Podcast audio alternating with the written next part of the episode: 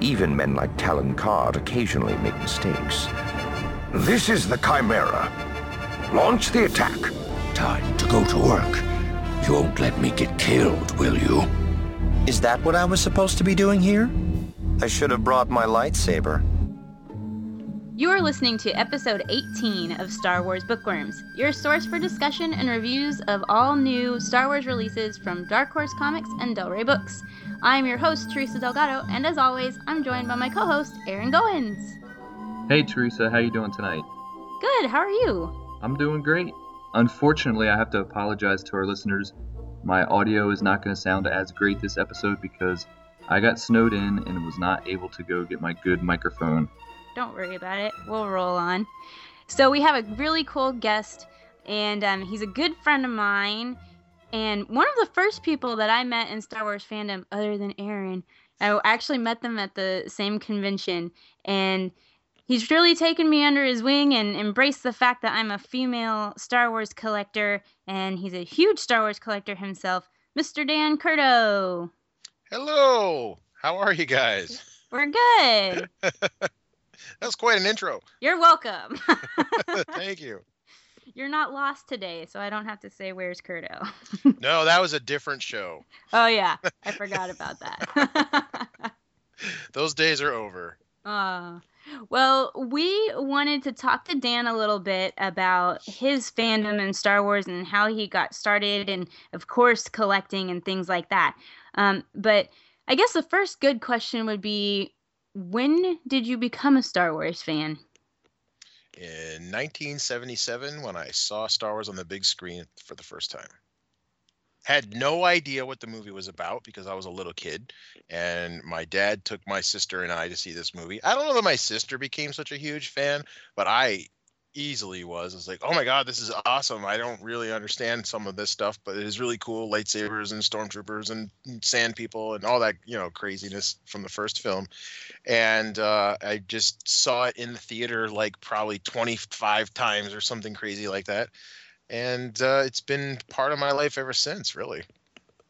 So you're an original trilogy fan. You got to go see the movies at the theater in their original release.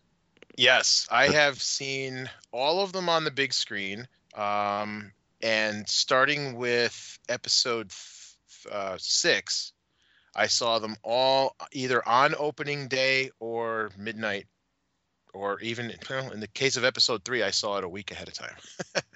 so. Aren't you just special? yes, yes, yes. I got a press invite. Does that include the Clone Wars movie? The Clone Wars movie, I saw that. Um, when did I see that? I saw that opening weekend. There was a uh, oh no, I'm sorry. I saw that at a at a preview um, in in town because they had sent out uh, the radio station had uh, passes that you could sign up for, and That's I was cool. fortunate to uh, know someone who had some of those. Yep. I think um, the Clone Wars movie for me was a really cool movie, but you know, you expected it to start the same way as all the other movies, and then the song was different, and Right. now and it threw me off so bad. But now with the TV show, it doesn't bother me anymore. it's it's weird, isn't it? Because the Star Wars opening uh, song, 20th Century Fox, that's as much Star Wars to me as anything that John Williams has made. I think it is for a lot of people. Yeah. So I well, we're in a new era of Star Wars fandom now, so I don't think uh, we're going to be hearing 20th Century Fox fanfare anymore. maybe not, maybe Yeah. not, but well, I w- it's going to be interesting what they decide to do. hmm So, do you have a favorite movie? Well, The Empire Strikes Back, of course. I knew it. I knew Of that. I mean, you know, that was I, now as a kid. This one I don't think I saw opening day. Um, I seem to recall seeing it in the movie theater, and we missed the first few minutes of it. So I stayed through the cleanup or kick everybody out, and then they showed it the second time. I stayed through that uh, halfway through the theater and then went outside and expected my mom to be waiting there for me. Of course, she was freaking out, didn't know where I was. She's like, I thought you got robbed or somebody stole you. I'm like, no, I watched the movie. I wanted to see the whole thing. that just sounds like a like a Curto moment. well, I mean, I let's see. In, in in 1980, I was 12, so yeah, I was old enough to know better, but I didn't care. So, since you are, I would say, kind of known as a premier collector of Star Wars, what is it Sure. about collecting that that you know kind of gets you going? What what is it that you like so much? Well, I've always collected since I was a kid, and you know, part of part of that was I would I would collect the action figures and the trading cards and the comic books, and I wanted to follow along the adventures. Uh, and a lot of the kids in my neighborhood, they they were also collectors. uh, You know, we all had the action figures, um, and we had kind of teamed up and created a strategy that we would convince our parents to each buy us different things.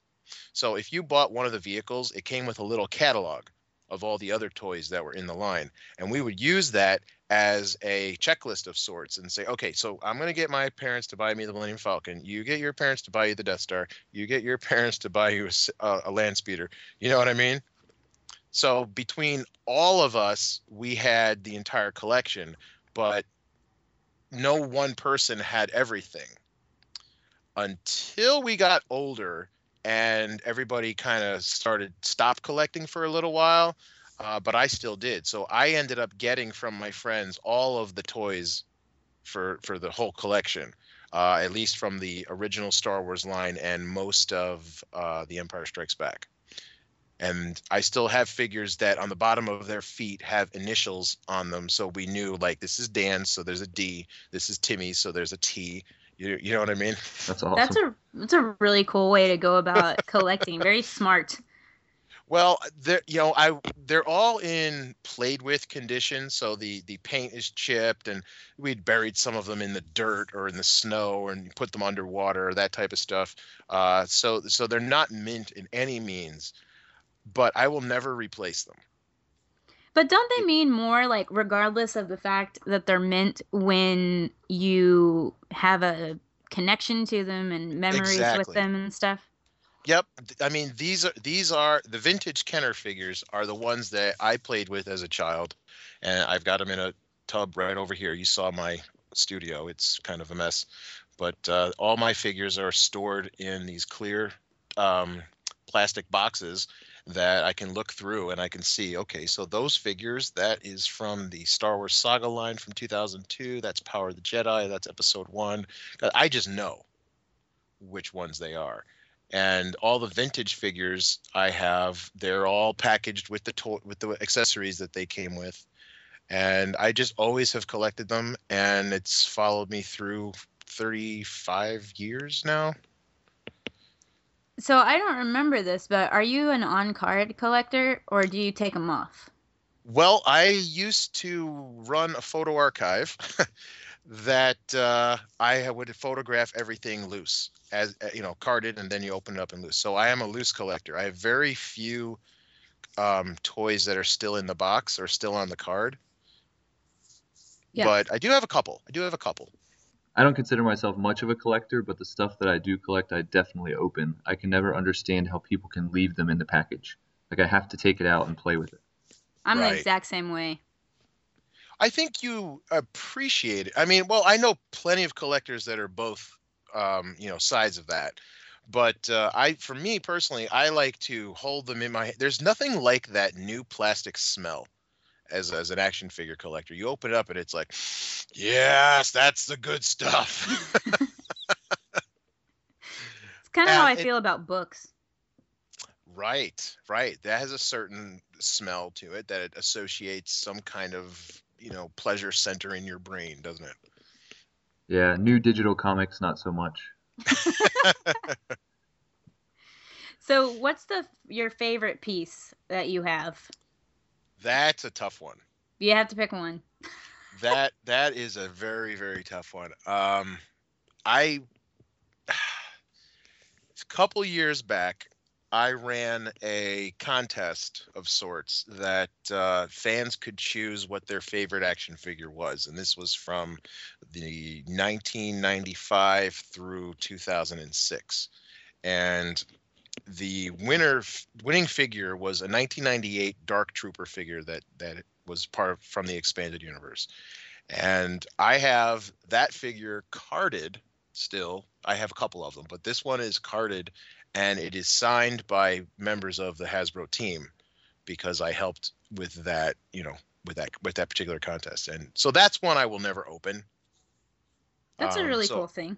I, I thought that was yeah that's kind of fun and uh, I also have an Obi Wan Kenobi from the Clone Wars line that was signed by Dave Filoni, which nowadays that's not so hard to get that autograph, but I got that before the Clone Wars was like you know very popular. It was like just come out, and I had met him prior to the show, so it was kind of like this is kind of cool because nobody really knows who this guy is right now.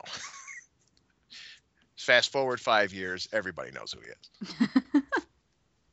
um, but I mean, action figure wise, those are probably some of my favorites. Non action figure wise, um, that's that's a real tough one. I know. You know, Yeah, I do. oh, Your Marvel Squinky. well, that's not Star Wars, but yes, my Wolverine Squinky is one of my favorite things that I have in my entire collection. Uh, plus, I mean, I also have a few of the uh, sketch cards that I did for Topps, so those are kind of cool too because I actually illustrated those. yeah, I need to figure out why I don't have any of your sketch cards. Uh, maybe you didn't get lucky. I don't know. There's a few on eBay. yeah, I need to go on eBay and look. Yeah. So, since this show kind of focuses on EU, we wanted to ask you a little bit about your, I guess, kind of fandom within the EU, favorite books, comics, those kind of things. I know you used to read comics a lot. Do you have a favorite comic series? Well, let's let me start from from the beginning again. I mentioned earlier that uh, when I was a kid growing up, I collected the comic books, and I still have those.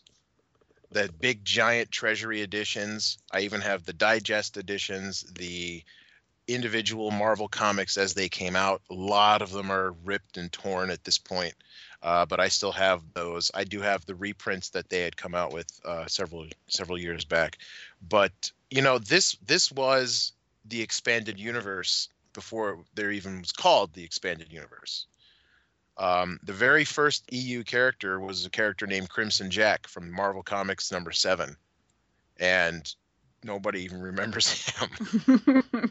you know, when they think of that Marvel era, they think Jaxxon because he's the goofiest character that there is, and he's often made fun of. But I love that character because that was a way for the child in me to really kind of get excited because here's this guy he's kind of weird and people think he's kind of goofy and funny and everything in the comics he was kind of a badass he didn't really have like a goofy funny personality uh, but anyway my favorite comic book storyline uh, probably the first darth maul series from dark horse I really like that. I like the story. I like the artwork on it. Pretty much anything Jan Duursema does, I'm a huge fan of. That's a series that he um, he infiltrates the uh, what is it? Black Sun. Black Sun, right? To- Mhm. yeah, that that was a great Yeah. series. And I really like the character of Quinlan Vos. So anything that he appeared in, I always tracked down and read. Um, there was a time, I mean, I've collected a lot of comic books over the years, but there was a time uh, after I had gotten married and uh, my kids were growing up, I didn't uh, buy any comic books for a while except Star Wars books. So, you know, the three or four titles that they came out with, those are the only ones that I really went to the store and bought. So around that time period, you know, Quinlan Vos was one of the main characters. Ki-Adi-Mundi was one of the main characters. This was during the early prequel years. And once the films ended, they kind of stopped doing stories from that time period and sort of went in different time periods with Legacy and Dark Times. And I'm sure you guys have talked about all this before. But uh, I always tried to keep up with any of that stuff. Have you read any of the Dawn of the Jedi stuff? I have not read any of that yet because I like to nowadays I like to read the trades. That's what we do. Yeah. So, and I think because we've done, we covered the first trade, right? Yes, Yes. we did, and I think we've covered the second too. Yeah, because they're on the third arc right now. Yeah, So, so- yeah, so we've done the first two. Yeah, Uh, I'm behind. So Dan, do you uh do you read the current novels that are coming out? Are you into the novels? I used to be. Um, I I used to read all of the books, starting with Splinter of the Mind's Eye. Again, this is going way back. All the Han Solo books, the Lando books. Uh, when all the X-wing books were being published in the mid to late '90s, I was very into all that. And then right after Episode One came out, there was this new Jedi Order. Mm-hmm. Sure, you're familiar with that. Well, there was just too many books to read.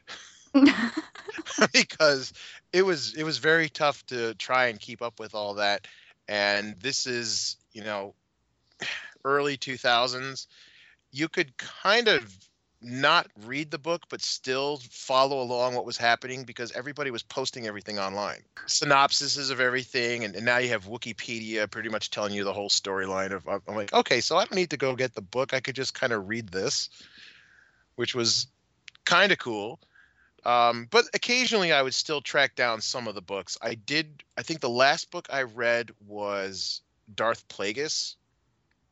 How did you like that one? I loved. Different kind of character and different, uh, you know, point of view, and in a weird way, it actually makes Episode One a better movie. Yeah, That's I a- completely agree. That's what a lot of people say. Yeah, and I, I well, I yeah, I didn't make that line up, but I, I I'm just repeating it. It's definitely true, and it makes you kind of think of um, Palpatine differently, Naboo differently, uh, compared to what we saw on screen. And as a matter of fact, I have uh, the action figure of Darth Plagueis sitting right here that Corey had sent me. So, thank you, Corey. That's actually one of the ones that I do want Yeah. from the new line, I guess. hmm Why do you say it like that? Well, because the the Black Series hasn't been like super duper awesome, not because it's Hasbro's fault, but because I can't find anything Well, except for Biggs. except for Biggs. Well, they want to make sure that you have the Biggs so you, he can pilot the X-wing fighter that I'm sure you didn't buy. it is what it is. But um we do have two things that we're going to cover on this show and we're going to be talking about Ewoks the Shadows of Endor and then the reference guide the Death Star owner's technical manual.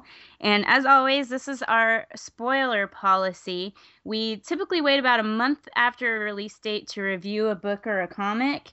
And um, so if we're reviewing it, then expect full spoilers. The Ewok Shadows of Endor has been out since October, and the Death Star Manual has been out since November. So I think we're in the clear. We are definitely in the clear. So our first one is Ewok Shadows of Endor, and I've been very excited to cover this one. It was released October 9th of 2013, and the writer and the artist are the same guy. His name is Zack Giallongo, and the timeline is about three years after the Battle of Yavin, and this is the publisher summary. Until now, the Ewoks had been able to ignore the arrival of the Empire stormtroopers on Endor. But when they discover their rivals, the Duloks, have been enslaved and a legendary beast has been awakened, the Ewoks realize that they may have to prepare for war as soon as they figure out how to survive the beast. And can I just say, I loved it. You're supposed to wait until the end to tell us if you Oh, I'm loved it or sorry. not. I know I know that you're excited about this one, Teresa. You've been waiting and waiting to cover this Ewoks comic. Because I'm a total Ewok dork. That's why. So have you guys because this isn't the first, you know, Ewoks material that we've gotten since Return of the Jedi, obviously. That we had the, the Ewoks cartoon that was out when we were kids. Well, I don't know, Teresa, how old were you when the Ewoks cartoon was out? Did you watch that? Um, I don't know if I watched it when it aired. Um, I will I will work on that while you discuss, and then I will get back to you. Because let me find out when it aired. But I know that I've seen it because I have it. But you don't remember watching it as a child? 84, I, rem- think. I do remember watching it as a kid, but I wasn't born until '85, so um, I may have watched. My grandma was notorious for recording things, so I probably watched it on TV and thought it was live, but it was actually like a Betamax tape that I was watching. Um, but I did watch it. It was 85 to 87. So, I mean, in 85, I wouldn't have remembered because I was like itty bitty and didn't watch TV. But I've seen it. How about you, Dan? Did you watch? Do you remember watching that show uh, when it first came I out? have, I have never watched the show. I do remember the show being on, but I don't remember anything about it other than the, the theme song. We are the E-D-E-E-E. From the forest grow. We're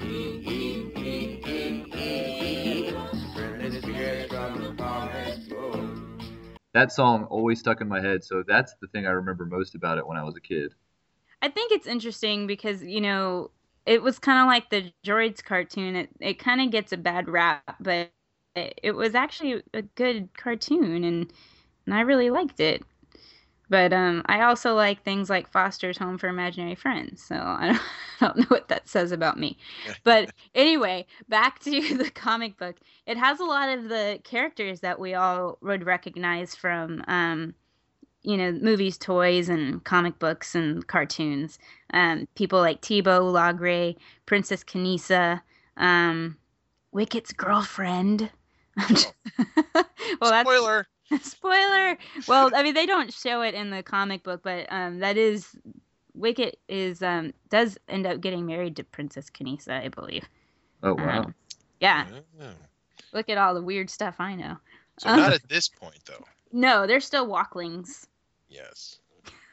That would be a baby Ewok or a, a young Ewok for people who don't know.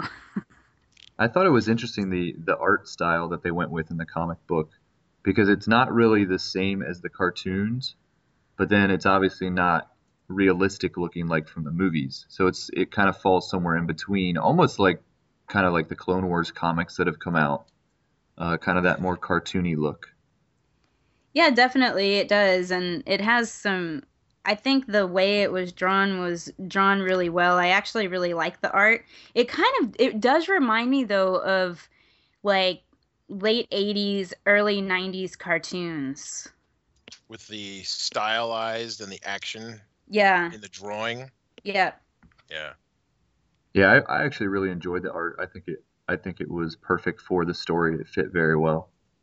Now, one of the things I've always found kind of interesting that they show in the comic books and then in some of the, um, I think it's in the cartoon too, is their use of magic that the Ewoks use because we know that um, Logray is the, I don't know what you would call that.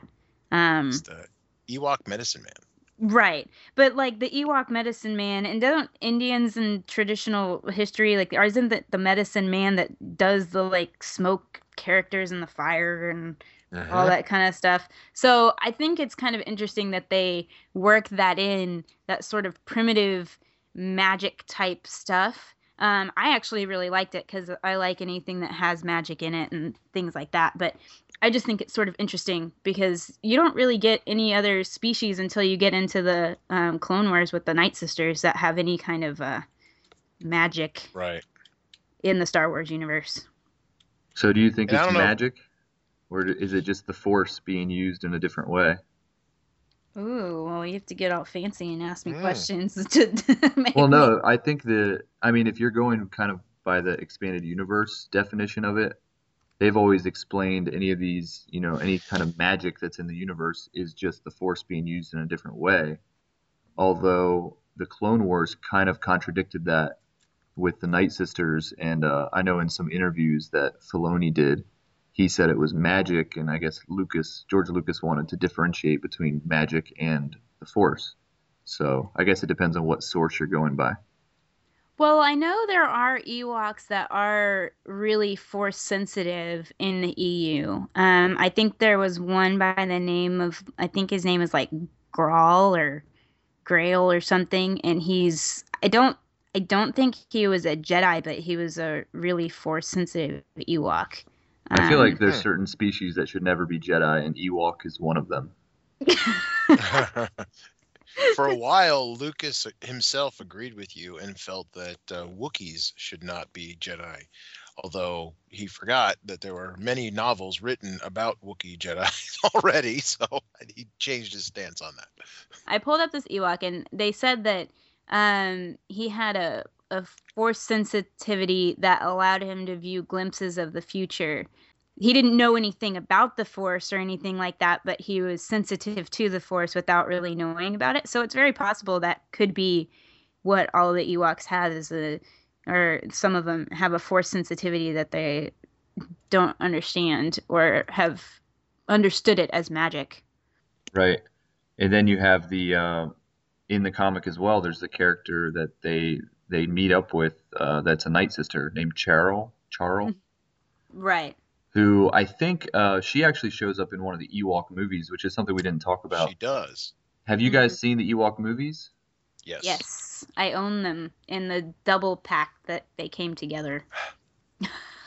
I, I actually liked that quite a bit because it was a nice nod of uh, you know th- that movie is not like you know necessarily the most uh, exciting movie that they've done, but uh, it was kind of cool that they acknowledged that. And also um, from the Ewok movies was the character Chukha, who appears in the beginning of the story. Mm-hmm.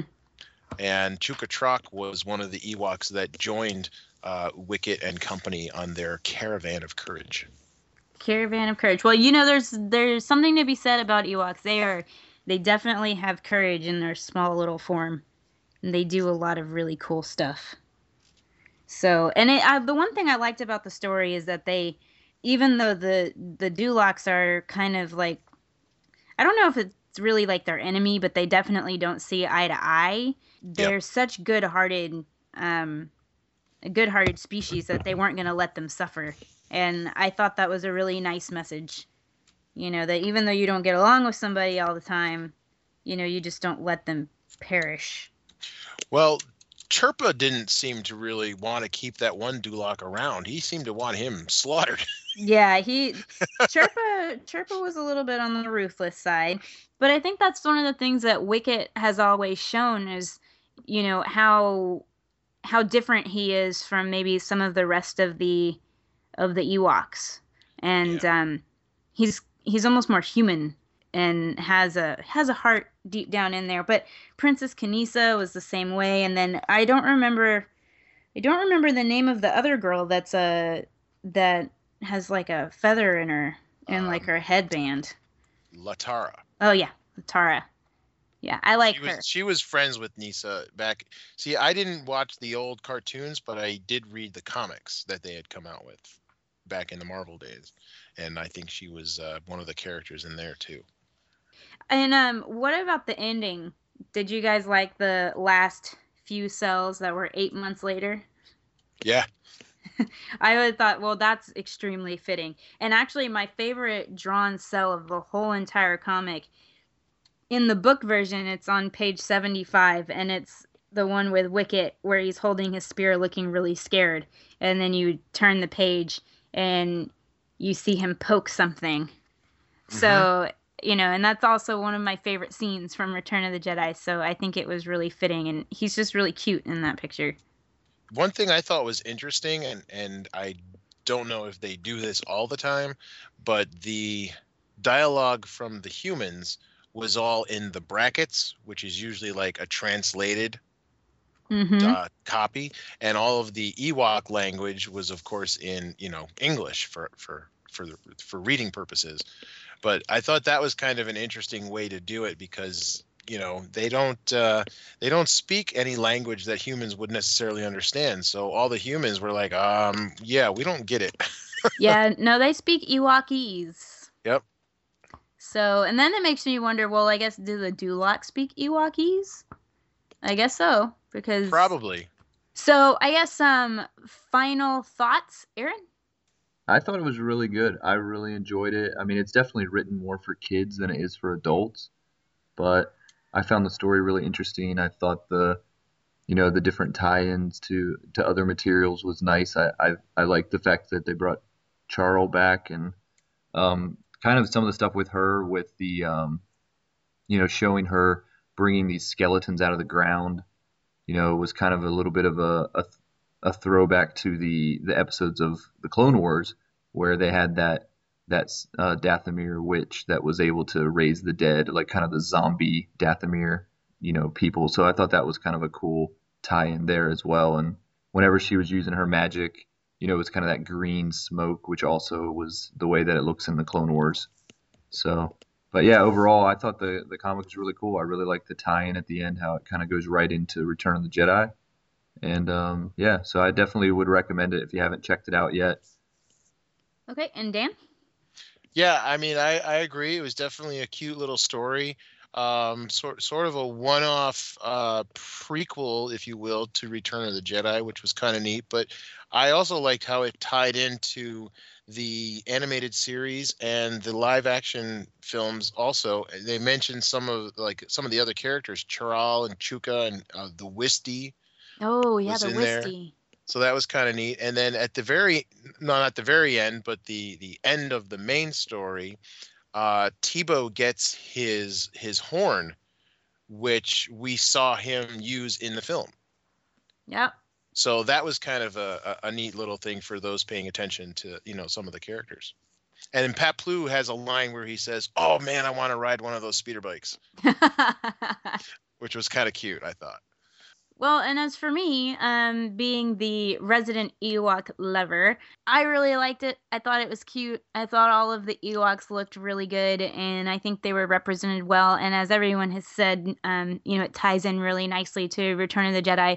And I think that um, Zack Giallongo did a really good job, probably researching everything and trying to make sure there were those tie-ins for the the fans that have been around for a long time, and then also make it um, accessible for younger fans too. So I think it was done really well. And if you haven't gotten a chance to check it out, you can pick it up at your local comic book store. Or you can buy it on Dark Horse um, Digital. And actually, if your local comic book store doesn't have it, like mine didn't have it, just ask them if they can order it, and I'm sure they will, because they did it for me.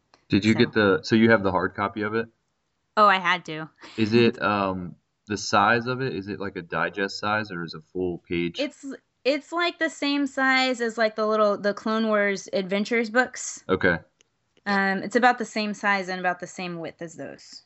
So and on it says it's seven ninety nine US. So Yeah, I, the sad thing is that I, I really would like to see more of these comics, more Ewoks comics. But me too. with the with the license going over to Marvel, probably not going to happen anytime soon. Nope. So this could be a collector's item. So go get Isn't it. That isn't that kind of funny because when when the Ewoks were first introduced, they were probably among the most hated race f- among fans, and now fast forward all these years, they're one of the most loved. Yeah. I think they are. I've I been think- hard pressed to find someone that actually doesn't like them anymore. And I think a lot of it has to do with when you became a fan. And I know like Return of the Jedi was kind of the most memorable of the Star Wars movies to me when I was younger, and I grew up kind of, you know, at the I was at right at the right age where the Ewoks to me were really cool. So Mhm. I think for me personally, I've always liked the Ewoks and thought they were they were fun and I, I just was the right age. But obviously, people that were older at that time probably looked at them kind of the way people look at Jar Jar Binks. Hey, I like right. Jar Jar Binks. You like everybody. I do not like everyone. I don't.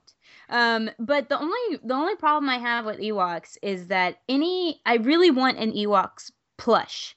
But every time they make a plush Ewok, his face is always like squished in. And I realize it's because their faces are not, you know, they don't have long noses or anything like that. But they could give some dimension to their cheeks and their nose, you know, so that they come out a little bit from their face instead of just being like flat smushed up on their, you know, y'all know what I'm talking about. Like, why do they have to be so smushy? Well, when I was a kid, I will admit that one of my favorite toys that I had was a, a very large uh, Ewok stuffed animal or teddy bear, whatever you call it. But yeah, I don't know who the character was though. I know my mom got it for me, but I think it was maybe even a girl Ewok. but I really liked it. I thought it was awesome.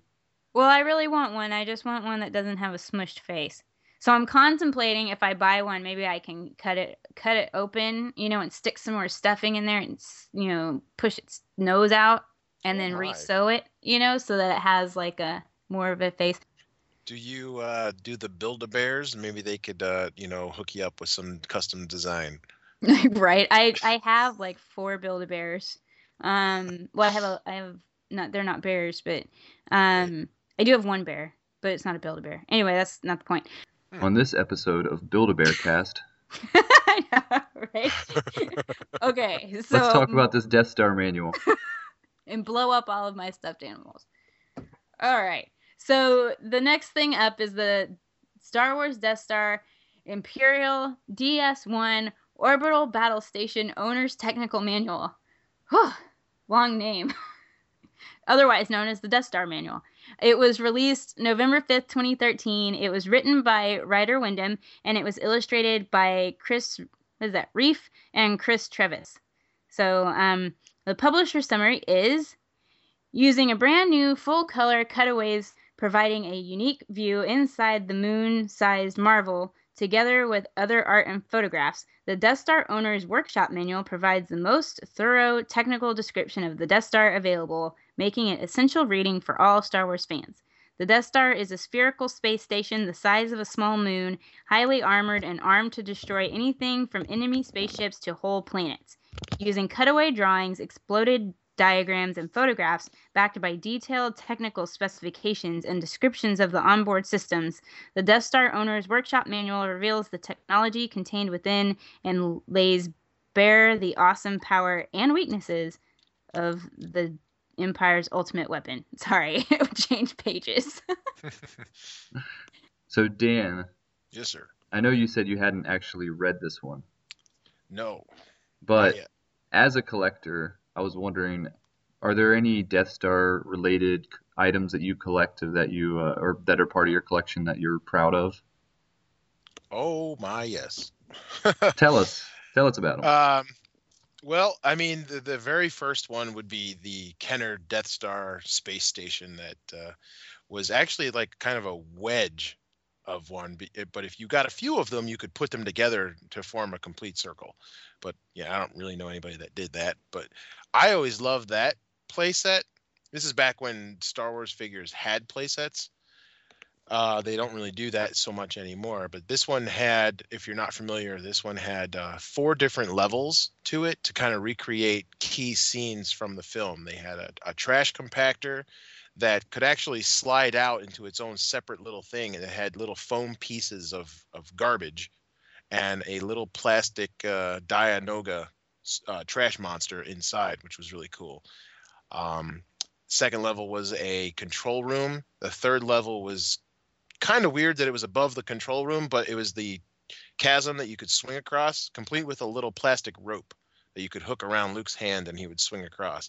And then the top level was a gunner station, so you could put your stormtrooper up there and, and fire away at the X-wings. But what really tied it all together was there was a working elevator that could bring your figures up to each level as as it uh, you know he wanted to go to see what was going on. Hmm. That was always fun. Well, we learned from the Death Star manual that those elevators are called turbo lifts. Turbo lifts, yes, that's true. I knew that. I knew that. But um, as, as one that I'm actually quite proud of is I have a different Death Star playset that was created by a company called Palitoy and released in the UK, and it's completely made out of cardboard. oh wow.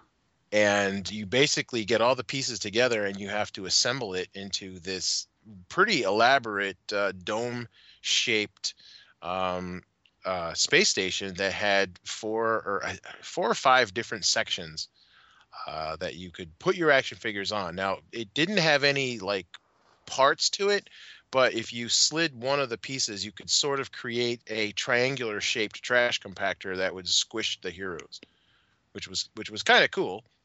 Um, and then there was a gun up on top of it, which was really kind of a cheat because the the cannons were um, the cannons from the X-wing fighter, Yeah. but still kind of cool.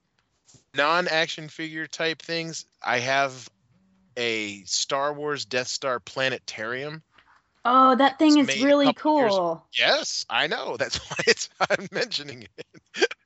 it was really cool. And then um a, a really strange little thing that uh I forget which restaurant had it. Was it was like Taco Bell or Kentucky Fried Chicken, something like that, Burger King maybe. Um it was a Death Star that had a sort of a, a, a plunger on the side of it that when you squeezed it it broke off into four different parts and it spun around and sparks flew from the inside of it so you could simulate the death star blowing up. I actually think I had that. it was a, one of the fast food restaurants yeah. I think it was Burger King. quite possibly. Um, but I, I don't even remember where i got it. I think it was around the time that the special editions came out.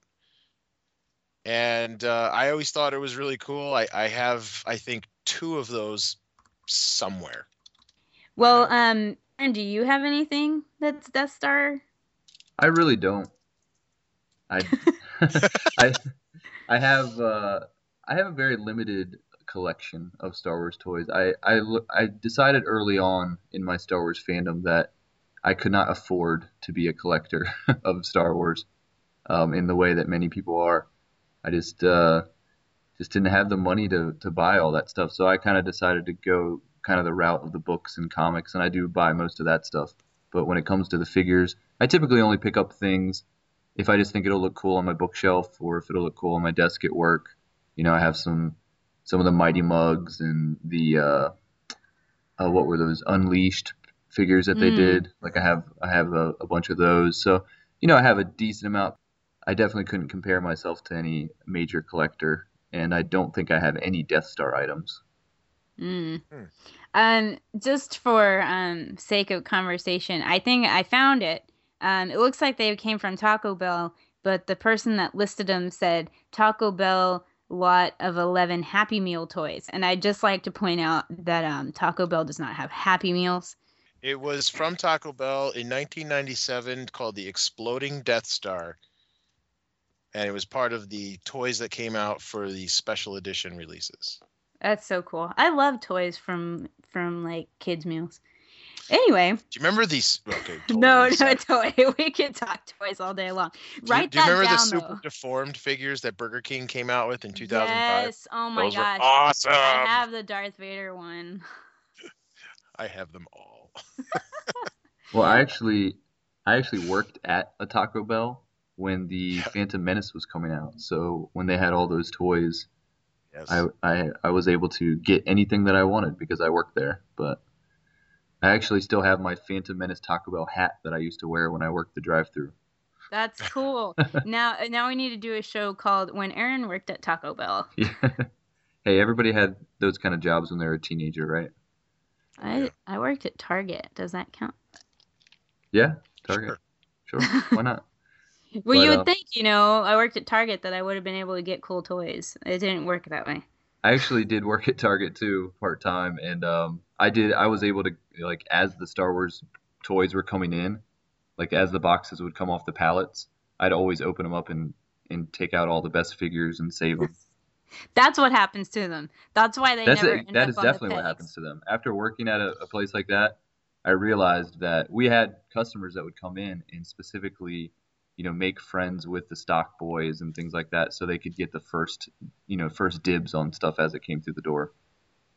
So that's the reason why you're not finding stuff on the shelves because you have to have an in. You have to know somebody that works there. Well, I had um, the Lego Death Star at one point in time, and notice that I said had. Um, Which one? the one that's out now because I got it in 2011. Okay. However, I sold it in 2012, the only Star Wars thing I've ever sold. Um, but I, so- I sold it so I could pay off my photographer for my wedding. so I shall be. Well, I'd say you got a good deal because I've seen those photos quite a bit. yes. So I uh, I have to buy it again, and I will. I will get it again, and I will have it, and it will get built. But that's like the only thing I can think of. I almost bought the ThinkGeek Death Star plushie the other day, but instead I got an X-wing and an AT-AT. Okay, so we should talk about the book. Yeah. Um, Well, this book is kind of interesting. It's it's kind of like a reference guide in universe, you know, written in universe, similar to I guess some of the essential guides that come out, but uh, really on a much smaller scale. They call it a Haynes manual, which is a little bit misleading because if anyone's ever had a Haynes manual of a car, it really goes through like every single technical detail of how to fix that car. And this this owner's technical manual is more kind of just an overview of uh, the history of the Death Star, as well as it goes through like the different parts of the Death Star, but um, on a big overview level, as opposed to getting into the very nitty gritty details. But I think if it, you know, obviously that's the way they had to go at it because they couldn't, you know, release a book that covered every little detail of the Death Star because it's such a, a giant, you know, vehicle that that book would probably be over a thousand pages long. yeah. So if anyone's buying this expecting that it's going to teach them how to fix their Death Star if they ever buy a Death Star, it's not really what you're getting. It's also not going to tell you how to build one, Nope, it's not. But it is going to tell you about all the pieces that you should have inside of it. Yep. So, but I thought, I mean, I I thought the book was really well done, and one of the things I really liked about kind of the beginning of the book was how they talked about the different vehicles that had like kind of the different super weapons, I guess you could say, that had come before the Death Star that kind of, you know, led to the building of the Death Star. You know, things like the Eye of Palpatine, which anyone who, you know, is a big expanded universe fan probably has heard that, you know, term before um, because it's from the novel Children of the Jedi. So I thought it was kind of cool that they tied in some of these elements from other parts of the expanded universe and brought them into this book and you know kind of tied it in. I thought that was that was neat. And I really like the drawings that they used and, you know, them labeling all the different pieces of, you know, the different things. Like we're talking about Eye of Palpatine or the Eye of Palpatine, which I have it open to right now. Actually, I really like the specifications box that's at the bottom that tells you, you know, what kind of craft it is, who the manufacturer was, you know, how big it is. And then the one thing I found kind of interesting is where it says, um, you know, what kind of crew it had, what kind of passengers were on it, if there were any, and then also the cost. But it would have been nice if there was actually a cost to some of these things instead of all of them just saying unknown, unknown, unknown. there were some that had the cost, but um, you know, that would have just been nice to know unless you know, I guess maybe the Empire didn't care how much they were spending, or maybe they didn't spend anything because they just strong armed everybody into doing what they wanted. I think those files are still sealed. they haven't released them to the public yet. But they actually they actually reference things from pretty obscure things like uh, the West End West End Games books. You know, they have the torpedo sphere from that, and then like the Tarkin, which is from an issue of the Marvel Comics from you Oh, know yes. from the 80s. So you know, I thought that was really cool to kind of throw those little nods in. So if you're you know if you're really paying attention, you, you get a kick out of it. seemed like a lot of the novels in the expanded universe had some kind of Death Star or prototype Death Star or or what was the Dark Saber? Wasn't that uh, yeah, the, the, Kevin, cannon of the Death Star? Yeah, just yeah, right. Just there was the- always the a laser. super weapon that these they had to fight against or figure out how to blow up or something. Yeah, I actually um I'd never heard of the Tarkin, so I thought that was really cool. But I also thought it was neat how they went into the history of the Death Star and just like how big of a role Grand Moff Tarkin actually had in the Death Star, you know, overall. Um, right. I always knew he was important and I always knew that he was essential to running the Death Star, but I didn't know that it was actually kind of like his brainchild. Um, so I thought that was a really interesting, um, really interesting thing. And then especially with his appearance in the Clone Wars and then sort of everything that happens with him, it's uh, it kind of makes you wonder, you know, how much he actually knew what was going on, or if he's just really that evil of a guy. Oh, he is. Yeah. Yeah, I think he, I think he knew I think he knew what was going on, and he definitely is an evil guy, no doubt. He was in Revenge of the Sith. Uh, did they show him on the the bridge when they showed the Death Star, kind of the shell of the Death Star? I, Okay. I was actually just about to say that. Yes, they uh, they had a different actor, obviously, uh, in a younger version of Tarkin, and I think he was just Governor Tarkin at the time, not yet Grand Moff. And the it, do they mention the Maw installation and all that in the book? I Part of think the- you're. I think it does mention that. It's been a while since I've read the text from the book, um, Mm. so I'm not sure if they do mention it, but I, I'm pretty sure they do. I mean, they they mention like uh, Bevel Lemelisk and and Mhm. Yep. Raith Sienar, so they they def like they stick to the kind of the established story that we know even from the EU about how the Death Star came about. So uh, I'm pretty sure they mentioned the Maw as well. Nice. I'm kind of flipping through it now to see if I can find it, but Yeah, I'm, I'm looking at it too.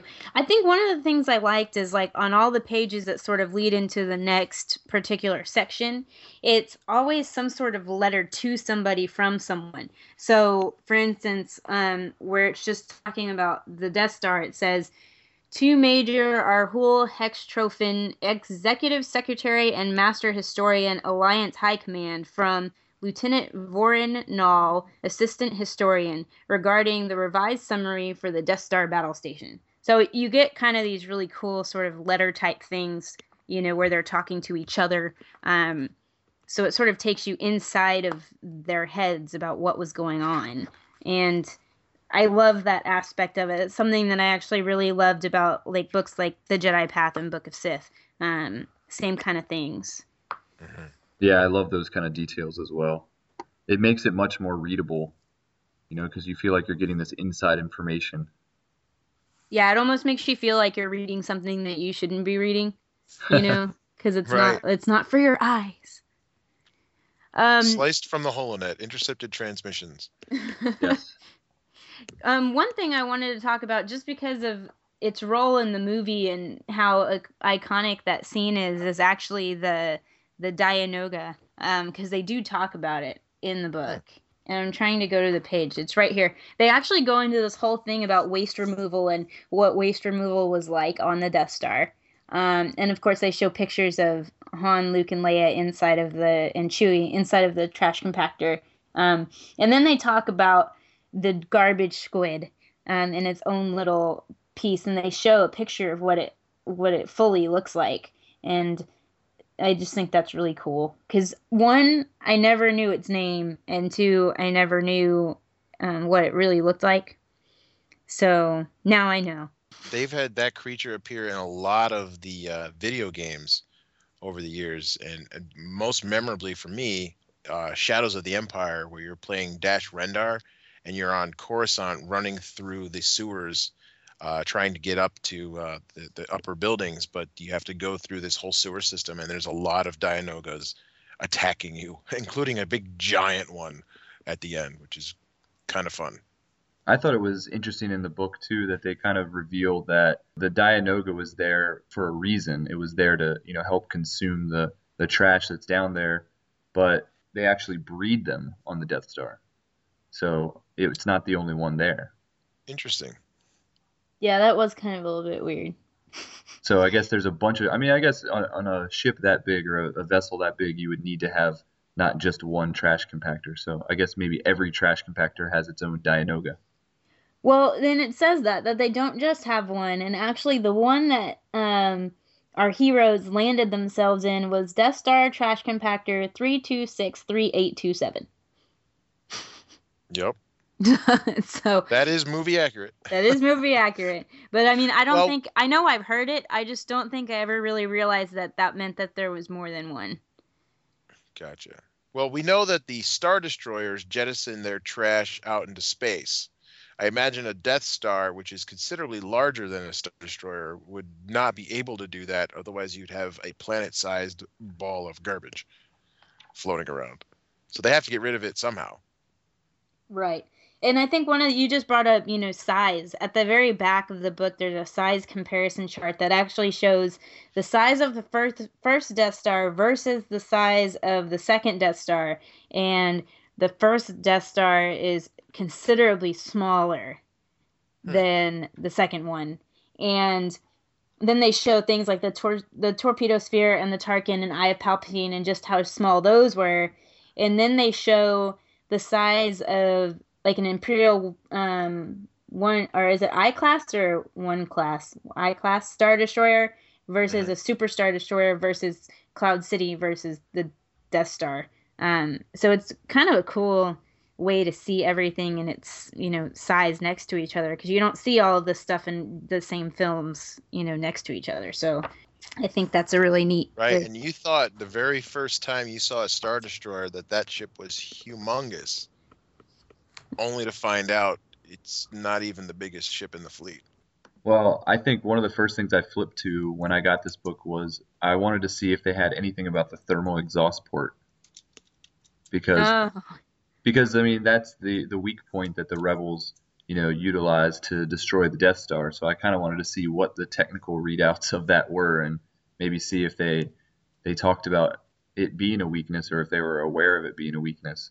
If you're, you know, if you get the book, it's on page 52 that they have a, a page on the thermal exhaust port, but they really don't talk about it too much, and it really doesn't get into to a lot of that detail. There was a, a comic book story that uh, mentioned that as as kind of like a joke. And I think it was with Bevel Lemon saying, "Oh, by the way, I found ah, I ain't got time to listen to you right now." Yeah, I kind of wondered if they would go about it that way in this book as well, but they they they really didn't. I think they mentioned that the designers knew that there was a chance that it might cripple the battle station if someone got a proton torpedo in there, but they didn't think it would ever destroy the battle station. Yeah, here I'll read it. It says the Death Star's designers, knowing that an explosion within an exhaust port could trigger a chain reaction that might damage or destroy the main reactor, utilized ray shield generators to protect the exhaust ports from laser bombardment. There you go. Well, that didn't work. It didn't work, yeah. well, not against a Jedi. So overall, I think the book did a really good job, and it was definitely an interesting read. And it's it's a cool um, you coffee table book, or even a cool conversation piece to have um, out in your house. Yeah, I like that it's hardback. Um, you know, I actually leave it on my desk at work, you know, kind of as a, a conversation piece as people come in. Uh, they, they look at it and think, what's this? You know, and they pick it up. So, like, it, it gets a lot of people flipping through it. So I like the fact that it's hardback because it'll, it'll last longer that way. And it makes it more of a that coffee table type book that you can just leave out. hmm Um, but one of the things I did I thought was interesting about the book was all the images that they used from the movies, and then they kind of they the way that they refer to it in the book is like, oh, this this image was taken from some security camera, or this this image was um, taken from the wreckage of a Tie fighter, or something like that. So how they used images from the movies, but then still kept it in universe, I thought that was pretty good, pretty clever. Very clever. But Ryder Wyndham's really good at doing stuff like that. So, would we recommend this? Yeah, definitely. I think I would I would definitely recommend it. Um, one other thing that I wanted to to point out that I thought was kind of funny was the fact that they have they have a gym in the Death Star. They have a they have a running track and a cafeteria and, and things like that. So it, it, when I got to that part of the book, I was thinking, man, there was some poor stormtrooper was doing his cardio that day, running around the track, you know, feeling good about himself, and you know, it started getting hot in there, and then it blew up. So it kind of humanized it. It's like, oh man, there's some poor guys in there working out when that thing went up. That But is yeah. pretty, that is good. I, I I remember reading that, but I kind of, kind of forgot about it. But yeah, so back to the recommendation, I definitely would recommend it. It's a it's a great book. Put it on a coffee t- table, use it as a conversation piece, and it's it's an easy book to kind of flip through and browse. You know, even if you don't want to read from front to back, just to kind of browse the pictures and the different schematics and the cutouts and, and things like that. It's it's great. So I definitely would recommend it. Yeah, and I agree with you, Aaron. It's not necessarily a book you have to read cover to cover, um, although you can. But it's a cool book that you can pick up and maybe pick a section because they do have it um, organized in sections and read a little bit of stuff about the Death Star, you know, on a Sunday and then put it down. But it's a it's a really cool it's a really cool addition to the Star Wars universe, and I would say if you if you are a Death Star person at all, then you should definitely get it. So. Um, Dan, where can people find you? And do you have anything upcoming project wise that you want to let anyone know about? uh, I I'm all over the place these days. Wow. Well, I mean, obviously, I'm on Facebook. Uh, I don't I don't do Twitter as much. Uh, I kind of lost interest in that. Um, but the biggest thing, probably, uh, you and I are both on Jedi News, of course. Uh, we're part of the Wolf Pack now, and the biggest change, or I think what you're hinting at, is uh, the Curto Burns Collectors Cast is about to be reborn as the Star Wars Collectors Cast, and we will be part of the Rebel Force Radio Network. Yeah, I know. I'm so excited that you guys are joining um, the family over there. Well, we're we're we've been saying we're we're getting the band back together. That's true. Y'all were we were y'all all- were all a part of one thing together at we one were we were all together at one point and then we kind of went our separate ways for a while and and uh, there's been a a lot of interest in having us reunite so uh, we're gonna we're gonna give that a shot starting next week Cool. Well, on our next episode, we're going to be reviewing Prisoner of the Floating World Legacy, Volume 2, Book 1, and also Darth Vader and the Ninth Assassin. So it's going to be an all comic show. So start reading it now so you can listen to it on our next episode. Otherwise, you'll have to listen to our really super awesome intro and then stop, go read, and then come back. If you want to find us on Twitter, we're at SW Bookworms. You can also send us an email to Star Wars Bookworms at gmail.com. You can also like us on Facebook. Um, we do all the latest updates of Star Wars books and comics over there. We post, you know, cover art or any information. Also, I'd like to point out that we just eclipsed over a thousand likes on Facebook. So we thank you for, you know, liking us there and uh, being involved in our community over on Facebook. We were really excited about the thousand likes, so I think right here we should start playing like the Ewoks party song. Woohoo! Um, And we're we're getting close to a, a year our year anniversary. We started in February of 2013, and we're getting close to February of 2014. So we should, well, and we just passed a thousand likes on on Facebook. So I think maybe our next episode we should do some sort of a a year celebration. Maybe we'll give away a, a Death Star user's manual. I got one sitting here. oh, or and maybe like a poster for Darth Maul Lockdown. Yeah, we'll talk about it. We'll figure something out. But you can also leave us a review on iTunes if you haven't done that yet. We would love for you to go over there, leave us a nice uh, five star review, and say some nice things about us. And uh, Teresa, where can they find you on Twitter? Well, they can find me on Twitter and Instagram at Ice Cold Penguin. If you like Disney stuff, my Instagram's full of it, so come on over. And you can also find me on Twitter at avgoins. And as always, may the Force be with you. See, we're a fun show, Dan. well thanks for having me on I'm Thanks for glad we coming got on, to Dan. have you on.